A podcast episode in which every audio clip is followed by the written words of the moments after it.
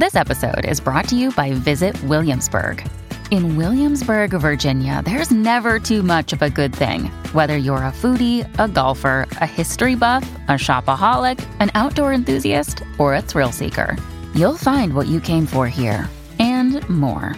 So ask yourself, what is it you want? Discover Williamsburg and plan your trip at visitwilliamsburg.com. Hey everybody, Chris here from the Mad Scientist Podcast. If you're looking for an excellent philosophy podcast, here's the show for you. The Partially Examined Life is a philosophical podcast by four guys who were at one point set on doing philosophy for a living. For each episode, they pick a text and chat about it with some balance between insight and flippancy. You don't have to know any philosophy or have even read the text they're discussing talking about to follow and enjoy. With a 13 year plus catalog of episodes, The Partially Examined Life has probably covered any philosophical topic you're interested in, from practical ethics to the theoretical foundations of science. They go deep into the history of philosophy while making it personal and funny. If you enjoy our show, I really think you're going to get a kick out of The Partially Examined Life. Join the over 45 million downloads already pondering with The Partially Examined Life.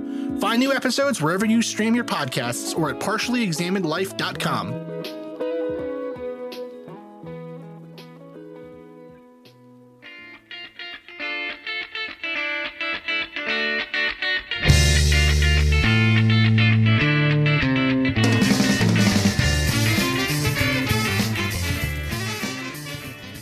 listeners. Today I am joined by Melanie Trecek-King, who has become one of my favorite fellow skeptics here on Twitter and online. I'm so excited to be talking to you today. It's been, I feel like it's been months, which it has been months since I said you should come on the podcast. So I'm really glad it's finally happened. Uh, welcome to the show. Tell listeners a little bit about yourself, please. Oh, I'm so excited to be here. Uh, I love your podcast. Uh, it was one of my entry points actually into to skepticism. Um, really short about me, I suppose. Uh, so my background is plant ecology. And uh, when I moved to Massachusetts from the Midwest, uh, I got a job teaching at a community college, and I love teaching at a community college. Um, I teach mostly non uh, uh, non science majors classes. So these are people who don't want to be scientists when they grow up. And the course that everybody around the country tends to take for their gen ed science is intro bio. And I was teaching intro bio and I love biology and I kept trying to make it interesting. And I, at some point between like mitosis and protein synthesis, I was like, you know what? I'm not quite sure this is what students need for the rest of their lives. So I asked the college if I could do something different. And to their credit, they let me. Uh, we canceled intro bio because I made the case that it was not what people, uh, what would prepare uh, students for a science-based world. And I um, created a course that teaches skills, not facts. So critical thinking, information literacy, science literacy. Um, and the whole point is like if I have a semester to teach the average person what they should know about what science is and how it works. This is my best attempt to do that. So I use a lot of pseudoscience in class, which is why you know I, I love your your podcast. Um, obviously, uh, skepticism. Um, I also like uh, I give students a, a toolkit and I um, have them practice using it and I use a lot of inoculation theory. So I have students create misinformation uh, to be able to learn uh, misinformation. So that's the short end. I am finishing my semester and I am super happy about it. Uh, but hopefully, the students are better prepared for understanding their world. I think what you're doing is, I mean, it's exactly what we wanted to do when we started the show. Was really, again, use pseudoscience, use these stories to show people how to think about science versus like you said again you know mitosis i mean uh, come on you know like no one and I, I get it's important and i have a lot of friends who are biology teachers and they'll kill me for saying that i don't think you know I don't really think students need to know a whole lot about mitochondria. You know, I mean, these things are not going to come up in their everyday lives, but what will come up, like you said, is science literacy. So give give listeners a little bit of background on inoculation theory. What do you mean by that? Yeah, um, actually, if I if I could just back up to what you said, something there, because um, look, as a biologist, I think these things are important too. But I think how we present science is really disingenuous because most textbooks, like the textbooks that I was using, six to 800 pages, okay, because I use different textbooks. So let's say it's a 600 page textbook. The scientific method is in the first chapter and it's a few pages and it's like a recipe, right? You observe and you make a hypothesis and you test it, of course, with a controlled experiment, because that's how all science is done. Uh, and then in the end, you did a science, and then the textbook is full of a bunch of things they have to memorize. And I look, if you want to know the stages of mitosis, you can look it up. It's really easy. The question is, what does it mean? How is this useful? Like, how did we learn those things? Um, so uh, then to answer your question, um, inoculation theory um, is the idea that uh, it, it, basically applies um, the the concept of vaccination to uh, misinformation. So, like with a vaccine, if we expose people to bits of misinformation, or sorry, bits of a, a, virus or a bacterium, um, then their immune system learns to recognize it, and then when they're exposed to it in the real world, it can better fight it off. Inoculation theory works something similar. So if you expose people to bits of misinformation, then they build up antibodies against that misinformation so that when they see it in the real world, they are better able to identify it. Um, Carl Sagan has, you know, Carl Sagan has this great quote. Um, I'm paraphrasing here, but it's something like um, if we teach people only the findings of science and not the method, how can the average person understand the difference between science and pseudoscience? So that's why I use pseudoscience. And then to take that further, a great way to inoculate them against pseudoscience is to use these activities. I am a huge fan of what's called active inoculation, where um, students create the misinformation. And so by creating misinformation, they learn the techniques that that misinformation uses. So in the real world, they can see it and go, oh, hey, like I, I made that misinformation. So they've got the antibodies against it and they're resistant to it. It's an interesting kind of extension of something that itself ended up becoming a pseudoscience with memetics. Yeah, this idea that memes, you know, Richard Dawkins in The Selfish Gene put, put this idea out there of memes existing in listeners. We've talked about memes quite a bit, and even this idea in the selfish gene of a meme being sort of the if you think that human evolution has sort of not stopped because we're always evolving, but basically human evolution has been um, essentially separated effectively from biological determinism. Then now we're, our social evolution is more important than our biological evolution for what human society does.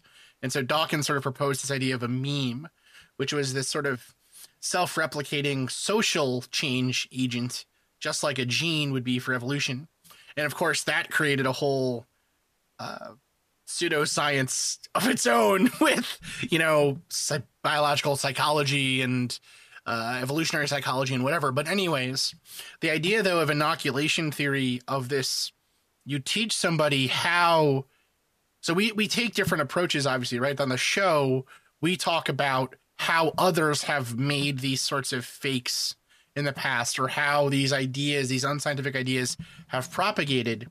What's so exciting about what you do is you actually give people the ability to be like, listen, well, we're gonna you're gonna make one. you know, you're gonna make a um, you're gonna make a fake, and you're gonna see how easy it is to get out there. And it's something honestly that we've we've toyed with a lot. We've thought about like Marie and I would make up characters and, you know, um, get really important in like, you know, the missing 411 movement or something, right? Or like, you know, because it'd be, it, it, again, anyone who's been part of these groups in kind of a way like, you know, I tried to do with the UFO world or whatever knows it's pretty easy to infiltrate, right? They're not very careful.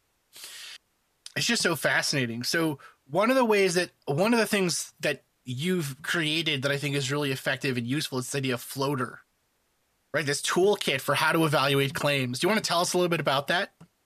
Yeah. So, um, I, when you ask somebody to think critically and evaluate a claim, like, how do you even start? How do I approach something like that? And so, um, you know, even if you ask, you know, 10 people who even teach critical thinking. What is critical thinking? You're going to get 10 different answers.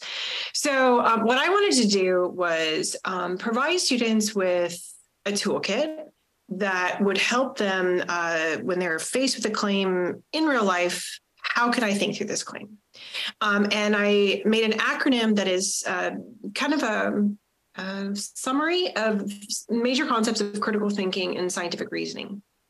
So, and gave it a handy acronym, floater, to save yourself from drowning in misinformation, right? So, um, the F stands for falsifiability. In that, is there a way to test this claim? Is there a way to potentially prove it wrong? Or is it vague? Or is it supernatural? Or is it just an opinion? What What is this claim? Um, if it's not a falsifiable claim, then you need to proceed with caution because evidence, we think we have evidence for claims that are unfalsifiable, but evidence for unfalsifiable claims is basically meaningless. Like, because you can't prove it wrong, any evidence for it doesn't matter. Um, L stands for logic claims must be logical. So I teach students about the different types of arguments, um, inductive and deductive, and the difference between those and how to evaluate arguments. What is the structure of the argument, um, the premises and the conclusion? And I, I give students about um, 12 to 18 over the course of the semester logical fallacies to watch out for. Uh, you know, some of them are really common, like health pseudoscience. We just finished that. Um, appeal to nature, and appeal to tradition and appeal to the masses and appeal to authority and the use of anecdotes, right? All of that is just it's so obvious, right? So once they can see that, um, the O stands for objectivity. Um, basically, we have to be honest with ourselves when evaluating claims. And honestly, honestly, um, this is the most difficult rule because no one can fool us like we can. That Feynman quote, um, you were the easiest person to fool. And we really are. Mm-hmm. You is like we have something that we want to believe or don't want to believe. And so we can always find evidence to support what we want or don't want to believe. And now we can easily go online and find even more evidence for it. And we can find other people who believe the same thing. But that doesn't mean those claims are true. So we have to be honest with ourselves. The A stands for alternative explanations. How else might we explain what it is that we're seeing? So try to propose as many different ways, the falsifiable explanations for our observations. The more, the better. Um, Carl Sagan called these multiple working hypotheses, uh, and then try to disprove them. Which one has the most evidence? Which one is the most likely? Maybe apply Occam's razor. Which one's the most likely? Um, the T stands for tentative conclusions, which is um, a reminder that in science, all of our explanations should be tentative. It doesn't mean we don't know anything but it does mean we don't ever reach 100% certainty. And honestly, that that um, idea of proportioning our acceptance of a claim to the available evidence is really uh, it's a new concept for most people because we think something is true or false. We believe it or we don't. Instead of proportioning, how sure am I of this? I don't know, 85%. Great. What would convince me otherwise? Okay. Can I find that? Let me move my confidence along that scale. Um, the E stands for evidence. Basically, how good is the evidence? Is the evidence sufficient? If it's an extraordinary claim, it needs extraordinary evidence. Does it come from a reliable source? Is it anecdotal? Um, and then the R stands for replicability. So, can we reproduce the evidence? So basically, then when my students are, you know, new claim, okay, let me start at the beginning. Can I even test this claim? Right? And then work through the the the different rules of floater um, to try and evaluate hopefully as many claims that may come their way. It's a really smart way of putting the story of not only just even the story of how to rep, how to verify claims but really embedded within it is the story of kind of science you know I mean, this is the way that science happens. This is the way that science is built, and especially that portion you talked about with the tentativeness of the conclusion, right? Or the the uh, what's the word? The scale of confidence of the conclusion. It's probably one of the hardest things to get students away from. Is this thought? Because I just I actually just did an interview on another podcast where the person interviewing me was a biology teacher for a time and they were mentioning, you know, it's so hard when you have to tell your students lies or un- or half truths at the beginning of the year.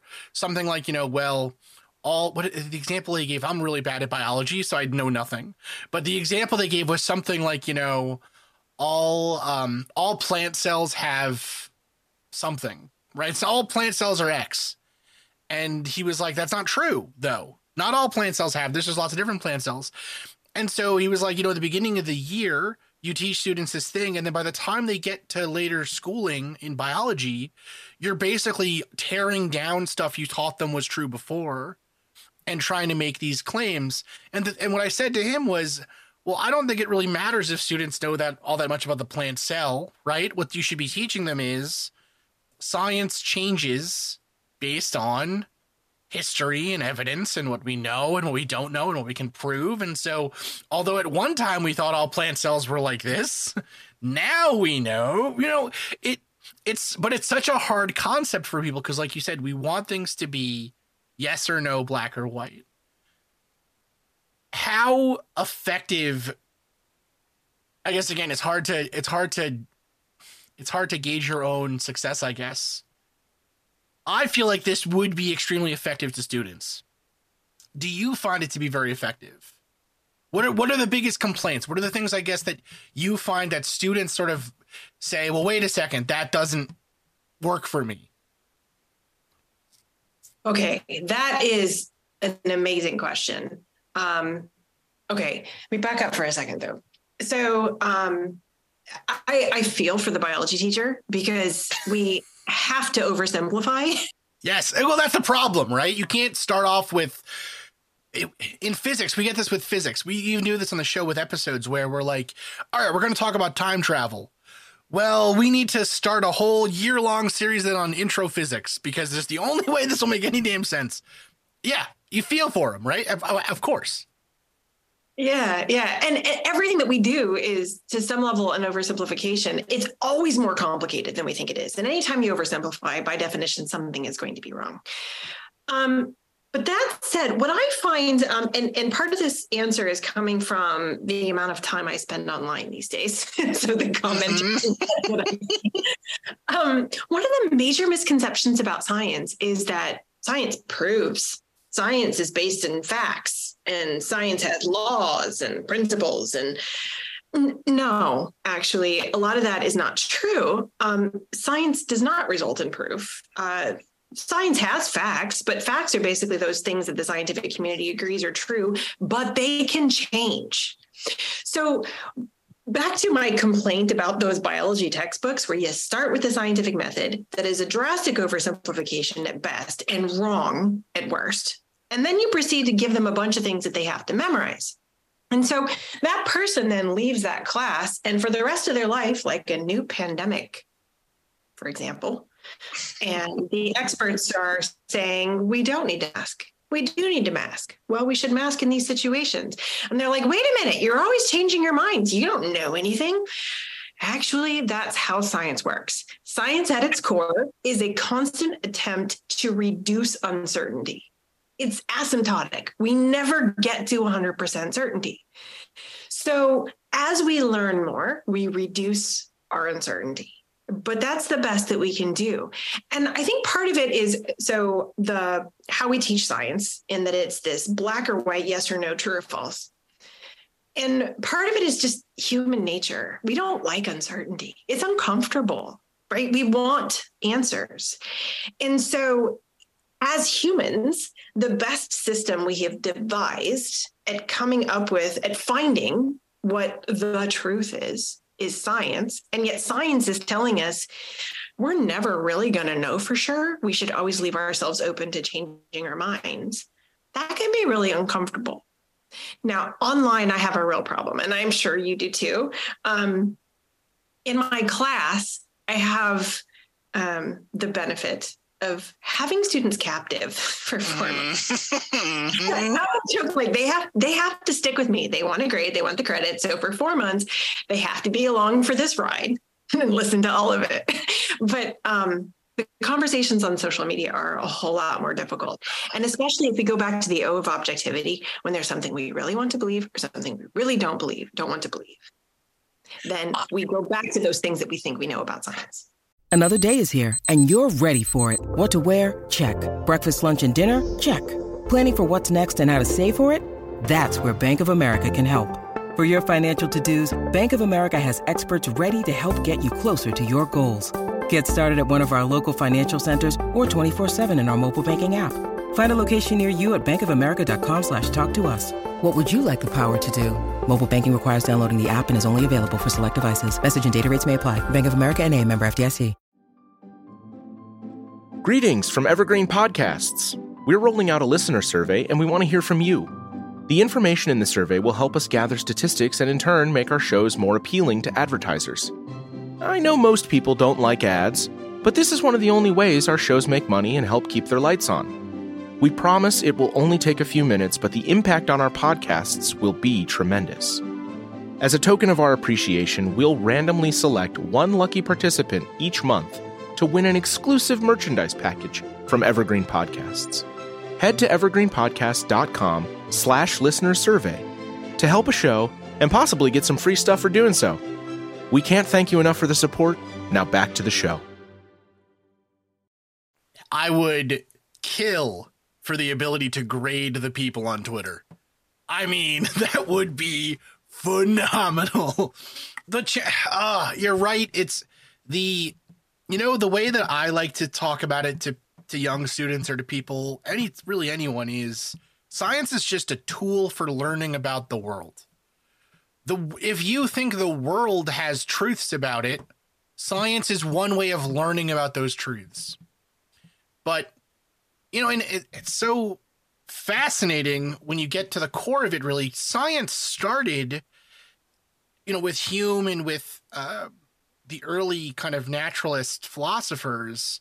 It was a response against the dogmatism of religious conviction of things are true or false always.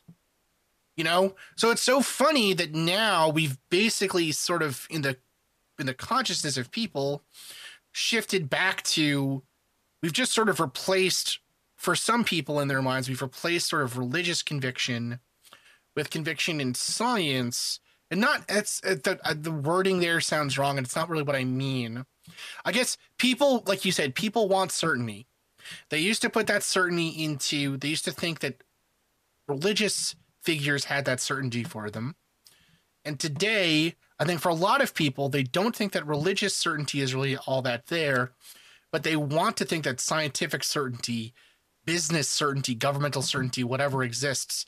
And so when it doesn't work that way, like you said, they sort of get, you know, real angry and start loading up into trucks or whatever and going to the Canadian capital. You know, it's just super weird. The Twitter is an interesting case because what you try to do, Twitter is interesting and horrible, and I God, I sometimes I hate it, but then we we met through Twitter, so I can't really be that mad.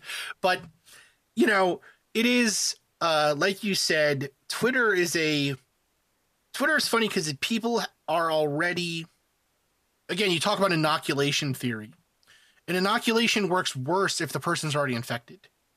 And Twitter, it's like, you know, going into the going into the den of the illness in some ways for us or for me, that's always been the area where I like to get myself into trouble, I guess, is getting into these groups where people already believe this stuff and understanding, well, why and how do we fix it and whatever. You go after people, I think, more effectively. Uh, you're also nicer to people than I am, I think, so that probably also helps. But going after people when they're younger, but see, that's that's one of the challenges, though, right? We need a teacher like you in every school right? That like we need people who are teaching this stuff in every school to make a dent, to really make an effect.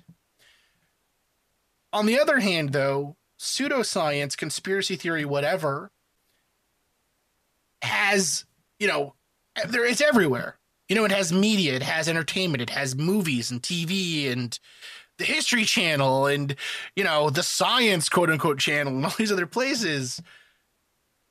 One of my frustrations as a young skeptic, although I don't know how young I am anymore.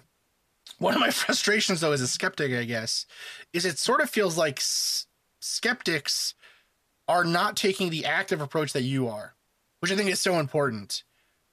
What do you think people could do in their own lives? Or, like, I don't know, what do you think we should do? How, how, how do we fix this, Melanie? How do we fix this? If I am queen of the world, what would I yes, do? there we go. oh gosh, if I could only have the answer to that question. Like I I do think how we teach science has a problem. Mm-hmm.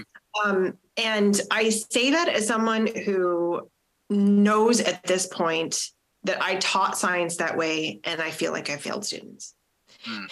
Um, and so that's my own journey to how I got to where I am. Um, mm-hmm. But the system asks educators to teach students subject content mm-hmm. that they can then pass certain exams, as opposed to teaching them how science works. I personally did not um, find that I didn't. We never know what we don't know until we know something.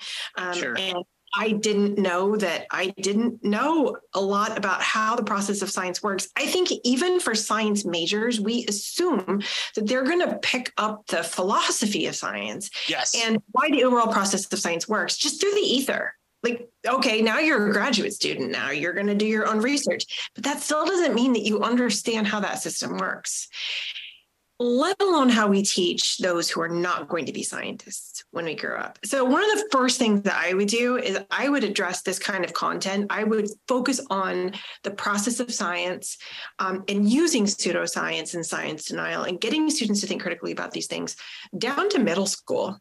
Um, I'm mm-hmm. trying to work more with educators to get this content into high schools and especially middle schools because look, even college is kind of late um, the other thing, um, just for educators out there um, and anyone in a position to teach this kind of thing, um, one of the things that I find that's really effective is to not start with content that is emotionally or identity triggering. Mm-hmm. So um, I I start class with witches literally day one i give students a personality assessment we can talk about that too if you like i basically fool students um, but then we talk about witches i give them a background of the witch trials of the, the of europe um, people thought that uh, witches were casting spells that caused birth defects and that killed crops and that caused storms and so on.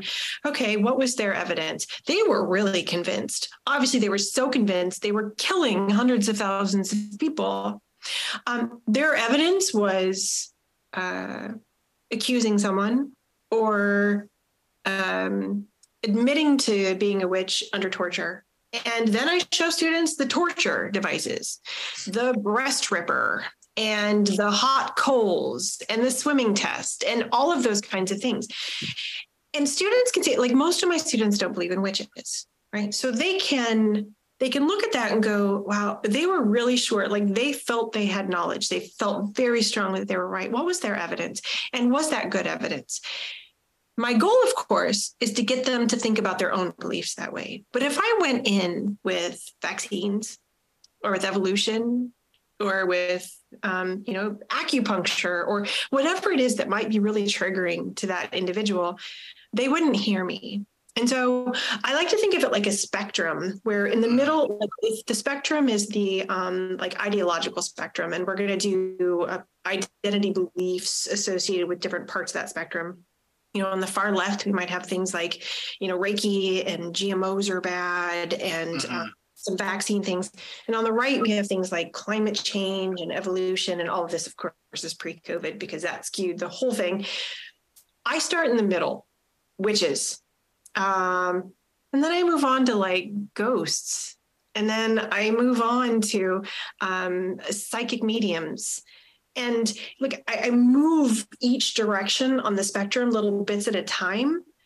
I don't actually even have to address directly something like climate change because by the time I get to the end of the semester, students have learned these techniques. They've learned about the process of science. They've learned why a consensus is reliable.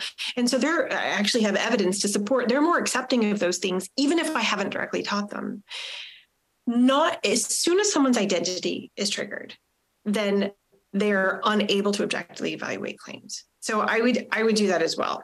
And I just one other thing I have to say based on what you said, I appreciate you telling me that I was nice. It is really hard to be nice sometimes, especially when people are coming at you. Um, I like to think of my audience, and I, I joke about this. I call them the normals. So, like on a bell curve, they are, you know, the one side of the curve doesn't need me. The other side of the curve is probably not convincible, at least not with the time and energy that I have. So I like to stick with those in the middle of the bell curve that I think are swayable. I try to use those techniques that we've talked about to try and um, get them to think about thinking critically and hopefully internalizing some of that and thinking about their own beliefs. Um, but yeah, I, I, I, um, I try to avoid. You, you go right in the trenches, and I both admire that and like I, I, I don't know how you do that. I am a, I just, I just hate myself so much. It's just so easy to go like it. Uh, the part of it's funny. I had, I had a bit of a sort of, I guess, a moment like what you're saying, where I was like, who am I doing this for? right? I was on a show, I used to do a radio show where I was supposed to be kind of the skeptic, right? On this really, really far, deep in the weeds, wacky UFO show. You know, and like the, like it wasn't even just like UFOs was the least crazy thing that was talked about and believed. You know, UFOs was like at the, you know, UFOs was like, we're talking getting down to the hard science here now, right? Like, we're talking about, you know, all kinds of wacky stuff. And I had it. I was arguing with a guy who this guy claimed that you know that famous Roswell UFO, the alien video that came out in the 90s? Right, or in the 2000s, I guess you should say. That's like a very well known hoax. The guy that hoaxed it has come out and even shown the film set and everything. And, you know, it's very well documented that it's a hoax. Wasn't there a TV program about that? It was a TV program, yes. Yes. So there was there was the original TV program about the actual thing itself on Fox, and then there was the documentary recently, relatively recently, last couple years, about how they faked it. And this guy was arguing with me because a UFO Twitter person had come up with a little document that seemed to say that parts of that video was real. It was frames of real video. And I was saying, well, we, but the guy, the director of it has come out and been like, I shot that. Here's the reels, and I have the here's the alien, and he's you know got the model, and like we we know what happened here. And the guy was arguing with me that well, even if it's just a single frame of that is real, then it all has is real. We have to accept it because what if a single frame of it is real? And after the show, I remember telling my wife, I was like, wow, I think I really, I think I did, I actually think I made people believe science less in that argument because I was arguing with this guy and I felt like I had done so poorly in the interview. But then over the next week, I was getting emails from people saying, "Oh my god, you did great. I really believe, you know, you convinced me. You made me, you know, see how crazy this idea was and everything else." And so I was like, "Oh, those are the people who don't usually attack me on Twitter. These are the normal people who who do listen to these programs but take it in. But even that is such a hard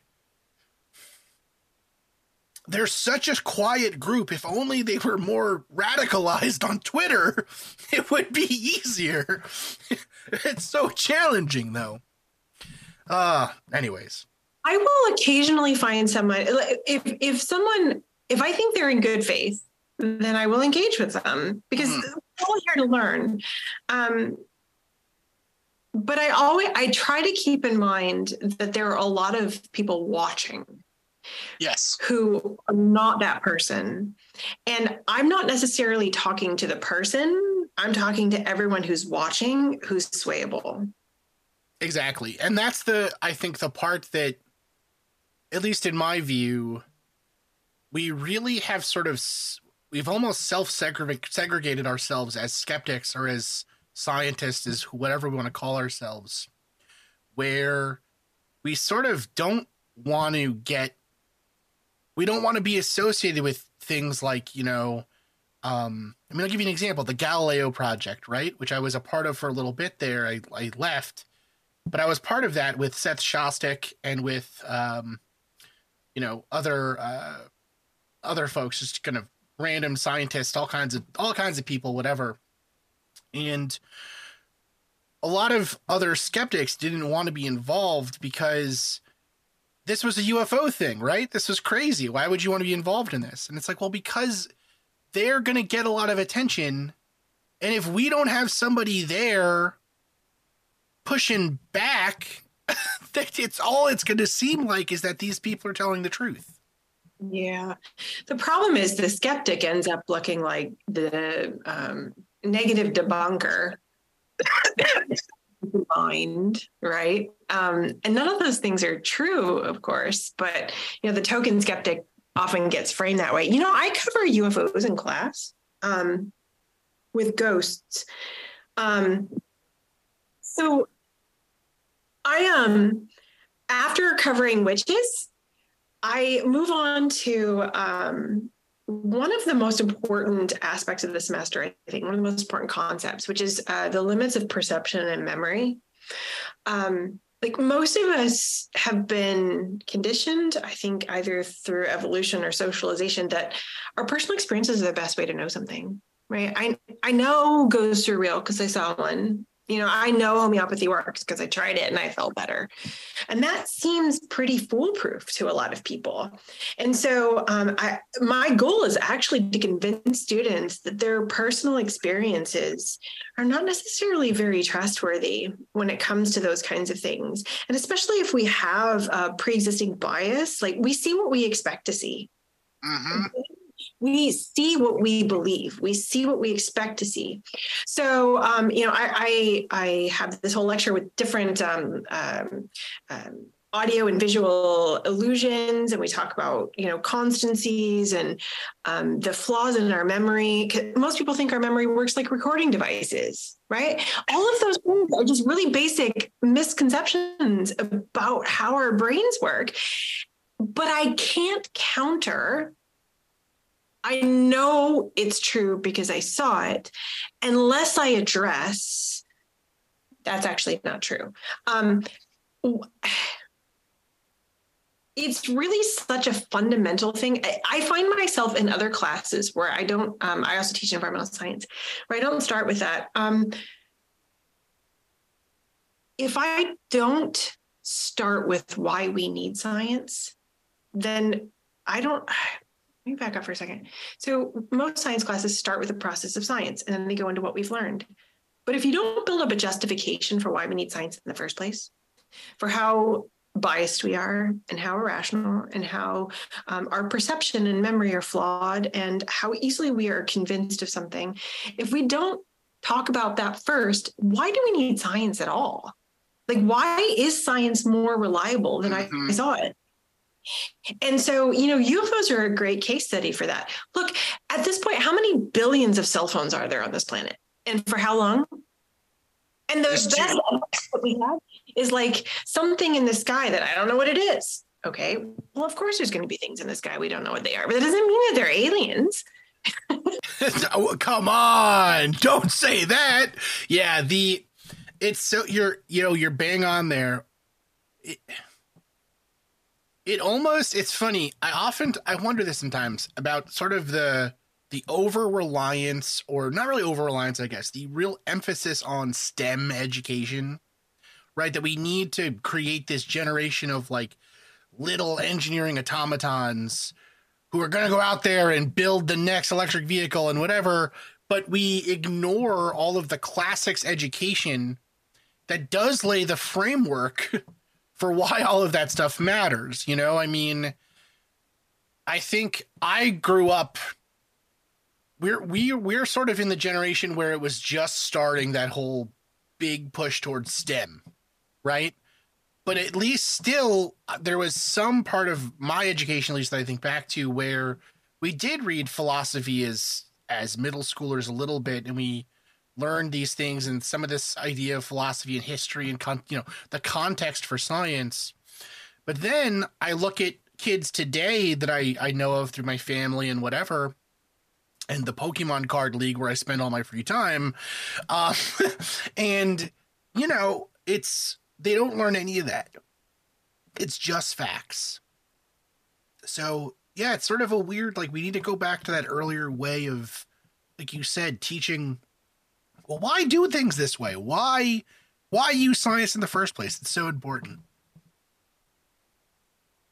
Well, it, listen, it's been such a pleasure having you on the show. Seriously, listeners of the show, go check out uh check out the website. It's thinkingispower.com. Um also on Twitter, thinking is power. It has access to all of the resources, the the ideas, the floater toolkit, all of that good stuff there. Please, please, please check it out. It is so important, especially if you're an educator, if you have kids, right? If you've listened to our show and think, I don't know, that Chris and Marie, they're a little bit too edgy for my kids right now. They curse a lot, but um, you know, what can I give them? This is perfect. Thank you so much. Where where else can people find you? Anything else you want to tell our listeners about? Uh, I'm on Facebook as well at Thinking Powers as well. Um, the website, if I just might, um, I say a shameless plug here, but since you walked me to it, um, so the website I've organized by um, I started the website because uh, there was not a textbook that, for my students right? This was relatively um, newish content organized in a way that was a little bit different. So I wrote things for them. On the website, there's a foundations page, and the foundations is the foundations of the course. Um, and so it's intended to walk through, but you can pick and choose as you like. But it's, you know, from the beginning of the course to the end, there's a topics page that uses the concepts from foundations and explores things like ghosts and psychics and alternative medicine and so on. And there is a for educators tab where I've written up some of my lesson plans, and there's going to be more to come uh, in the future. Uh, but hopefully, um, yeah, definitely check me out there and um, contact me if you like. Yeah, it's great stuff. I had such a blast talking to you. Thank you so much for coming on. And listen, we'll talk again soon for sure. My best to your husband and to Dimitri, uh, who is a very important part of the floater toolkit, by the way. I won't give it away to listeners yet, but you'll have to check it out to see who Dimitri is. But um, it's a handsome fella. It's a handsome fella. It's good times. All right. Thanks so much. And uh, listeners, we will be back next week with another episode. Thank you again, dear listeners, for listening to the Mad Scientist podcast. I have been your host, Chris Cogswell, joined by my co host, Marie Mayhew. If you'd like to contact the show, please send us an email at themadscientistpodcast at gmail.com. That's all one word. You can also follow us on Twitter at Mad Scientist Pod or at Team Giant Squid for Marie. And of course, you can see us on Facebook, on Instagram, and all over the internet as the Mad Scientist Podcast. And again, our logo is the one with the pumpkin head, so it's easy to see. Mm-hmm. If you've enjoyed the show tonight, please consider supporting us on Patreon, where the money that you give to us will help us to promote this show further, to make it better, and just to spend more time making it. Because we love doing that. We do love doing that. Our logo was designed by Carrie Shaheen. Our web design is done by Desdemona Howard. Woohoo! And our sound design is done by Jake Cardinal. Thanks again for listening. Thank you. This has been a damn it chippy production. Don't you know that you're a grown up? I'm a grown up. Me too. Yep, me too. But you know, these days being a grown up can really suck. Luckily, we're grown ups who grew up in the coolest generation. We had video arcades. And also some of the best TV and movies ever made. We lived the origin of awesome consumer electronics. The list goes on and on. Yep, Generation X. exactly. And we're Gen X grown up. Every week, the Gen X Grown Up podcast explores media, tech, toys, games, and more from both yesterday and today. through the eyes of Generation Xers who absolutely love that stuff. You can find us on iTunes or wherever you get your podcasts. Or find us on our website, genxgrownup.com. Life sucks as a grown up. All right, you think that was good enough? I, I hope so, man. I'm tired. Who listens to a promo on a podcast and then goes and listens to a different podcast? right. I, I, I've never done it. right.